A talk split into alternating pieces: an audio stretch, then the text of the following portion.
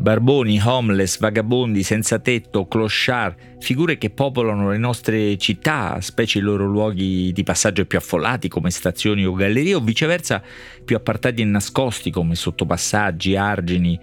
campi, stanno lì invisibili, spesso ci sembrano immobili, entrano nel nostro cono di attenzione saltuariamente per inchieste giornalistiche o sociologiche spesso ripetitive per poi irrompere con notizie tragiche di cronaca che ogni volta, come qualche giorno fa a Pomigliano d'Arco, in Campania raccontano di violenze e delitti atroci che sembrano gratuiti, come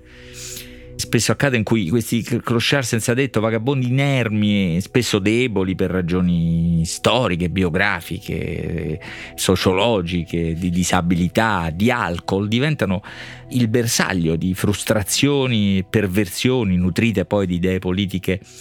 aberranti, è qualcosa che assomiglia a un antico rito modellato su, sulle antiche forme del capro espiatorio, no? ma poi contemporaneo, molto contemporaneo perché si nutre di sottoculture dell'esclusione e della violenza identitaria.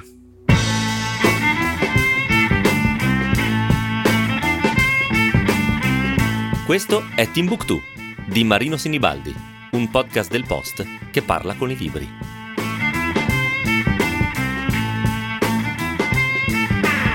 Nei libri, ma anche nei film, clochard, senza detto, vagabondi appaiono per di giorno, appaiono spesso, e spesso come figure romantiche, senza tetto né legge, più o meno felicemente immuni dal peso della civiltà e delle responsabilità. E in altri casi con magari più attenzione e, e rispetto, con qualche realismo, diciamo, in più che onesiti poetici, verrebbe da dire politici eh, diversi. Qualche esempio tra i primi che mi vengono in mente c'è un film, La leggenda del re pescatore di Terry Gilliam, ma prima un film italiano degli anni 70 che si chiamava Anna, molto audace anche tecnicamente di Grifi e Sarchielli perché girato con uno dei primi videoregistratori è il pedinamento di, di, di, esistenze senza casa, senza appartenenza, senza un'identità precisa. Oggi ce n'è una copia molto lunga, eh, vi avverto, restaurata dalla Cineteca Nazionale, dalla Cineteca di Bologna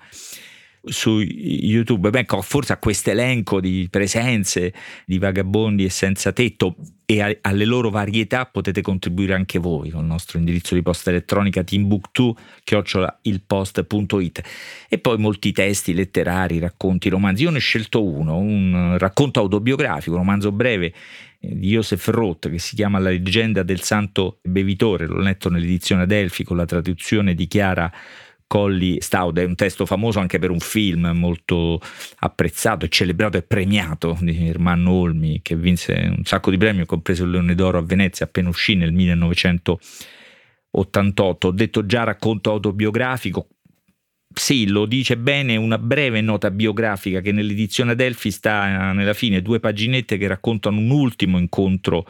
con Josef Ferrotte sono pagine davvero eh, toccanti, davvero commoventi che forse si potrebbero leggere prima di cominciare la lettura di questo racconto che ha una modalità all'inizio realistica, no? c'è un clochard, un senza tetto che ha un nome e cognome, Andrea Skartak, che nelle prime pagine, una sera di primavera dell'anno 1934, incontriamo mentre sale gli scalini di uno dei ponti di Parigi, uno dei ponti sulla Senna, sotto i quali sono soliti dormire o meglio accamparsi i vagabondi di Parigi.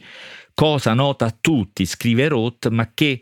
pur merita ricordare in questa occasione. E ha dietro una storia tormentata, eh, Andreas, che viene raccontata con alcuni tratti in qualche modo essa stessa realistica, no? un minatore, già agricoltore che viene dalla Polonia, dalla Slesia polacca, un lavoratore eh, immigrato, insomma, in Francia che per amore ha ucciso, ha ucciso l'uomo della donna che l'amava e che lo ospitava quando era arrivato a Parigi, è stato in prigione ed è finito dopo la prigione sulla strada, sulla strada senza lavoro, senza soldi, senza casa, se non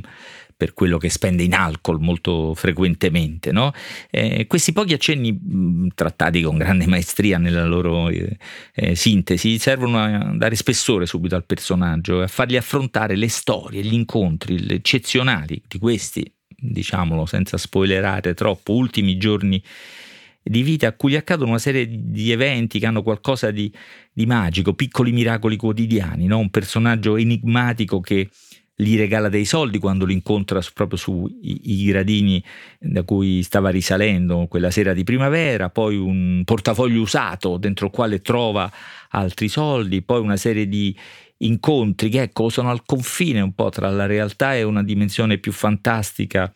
o onirica, per esempio rincontra la donna per la quale ha ucciso, incontra un grande calciatore molto popolare e molto amato che era stato suo compagno di banco, non solo lo riconosce con affetto e generosità, lo ospita un po' lo sostiene. Ecco, c'è questo doppio piano no? realistico da un lato eh, di una continua trasfigurazione eh, del linguaggio. Il linguaggio e la letteratura diceva Joseph Roth, servono a trasformare la realtà in verità e questa trasformazione è operata attraverso una specie di trasfigurazione continua, una specie di distorsione. No? Noi leggiamo queste pagine come fosse dietro dietro uno schermo, un filtro che le rende insieme misteriose e limpide come una parabola, la parabola di queste ultime settimane e, soprattutto dell'atto mancato che le domina, no? perché Andreas aveva promesso al singolare personaggio che gli aveva donato dei soldi su quei gradini della Senna di restituire immediatamente, prima possibile, quei soldi nella chiesa di Santa Teresa, anzi proprio alla figura, alla devozione diciamo di Santa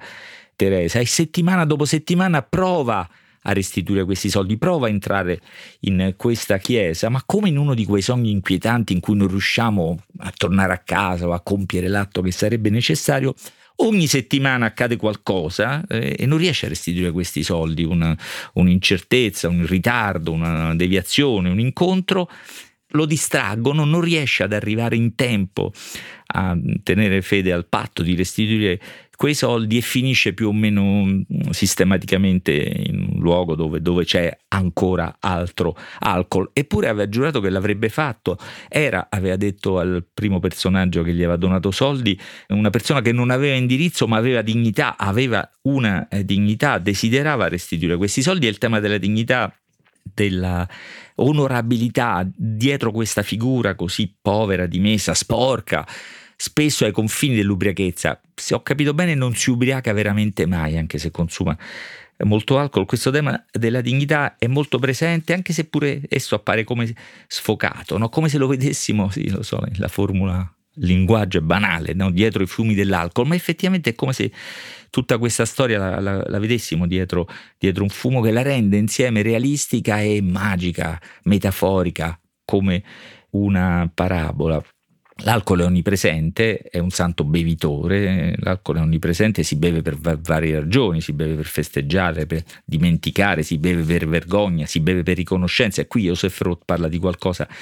che conosceva bene, specie negli ultimi anni della sua vita, una vita breve, molto avventurosa, è vissuto tra il 1894 e il 1938 nel quale ha scritto molto, ma solo col tempo a fatica abbiamo scoperto che oltre ad essere stato un grande giornalista, aveva scritto, viaggiato, e raccontato moltissime cose di quegli anni, era un magnifico scrittore di libri come La marcia di Radeschi, La cripta dei Cappuccini, Fuga senza fine, ma insomma in Italia soprattutto la riscoperta è stata in gran parte dovuta a un saggio di Claudio Magris che è apparso all'inizio degli anni 70 e ha attirato l'attenzione non solo su questo scrittore ma su tutto un mondo, la, la Mitteleuropa multiculturale degli ultimi anni del, dell'impero asburgico, negli anni della sua eh, dissoluzione. E di quel mondo Josef Roth avrà sempre una sorta di nostalgia, di fronte, soprattutto di fronte all'ascesa dei nazionalismi e poi all'avvento del eh, nazismo, gli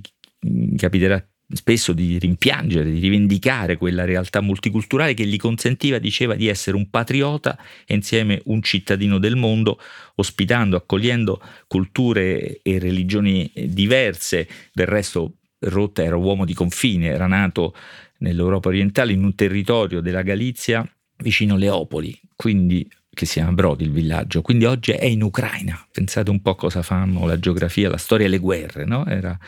in Ucraina, però lui apparteneva alla grande tradizione della letteratura tedesca, aveva studiato e praticato come giornalista e come scrittore, di famiglia ebraica, ma con funerali, sepoltura cattolica, era stato o era? Bah, socialista, ma insieme o dopo nostalgico, eh, reazionario, diceva, perché eh, nostalgico del monarchico dell'impero appunto austro-asburgico che era accaduto. Queste varie identità hanno dato luogo a una letteratura magnifica, i suoi romanzi, ma anche in qualche modo ambivalente, ambigua, come è ambiguo tutto questo racconto, persino la fine che non voglio anticipare, ma sarà triste la fine o tanto lieve e bella, come dice l'ultima implorazione eh, finale di questo eh, racconto,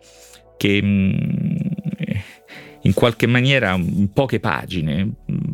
pochi giorni, racconta un'intera vita ed esprime in qualche modo l'ambiguità di un'intera vita, perché questo personaggio sarà sempre sospeso tra miracoli, diciamo meglio, possibilità e fallimenti, eh, cosa che descrive, trasforma appunto la realtà in verità, trasforma questi frammenti di vita quotidiana di un barbone, di un homeless, di un senza casa, alcolizzato in qualcosa che riguarda l'intera vita, non solo sua, ma di chi, di chi lo legge. Naturalmente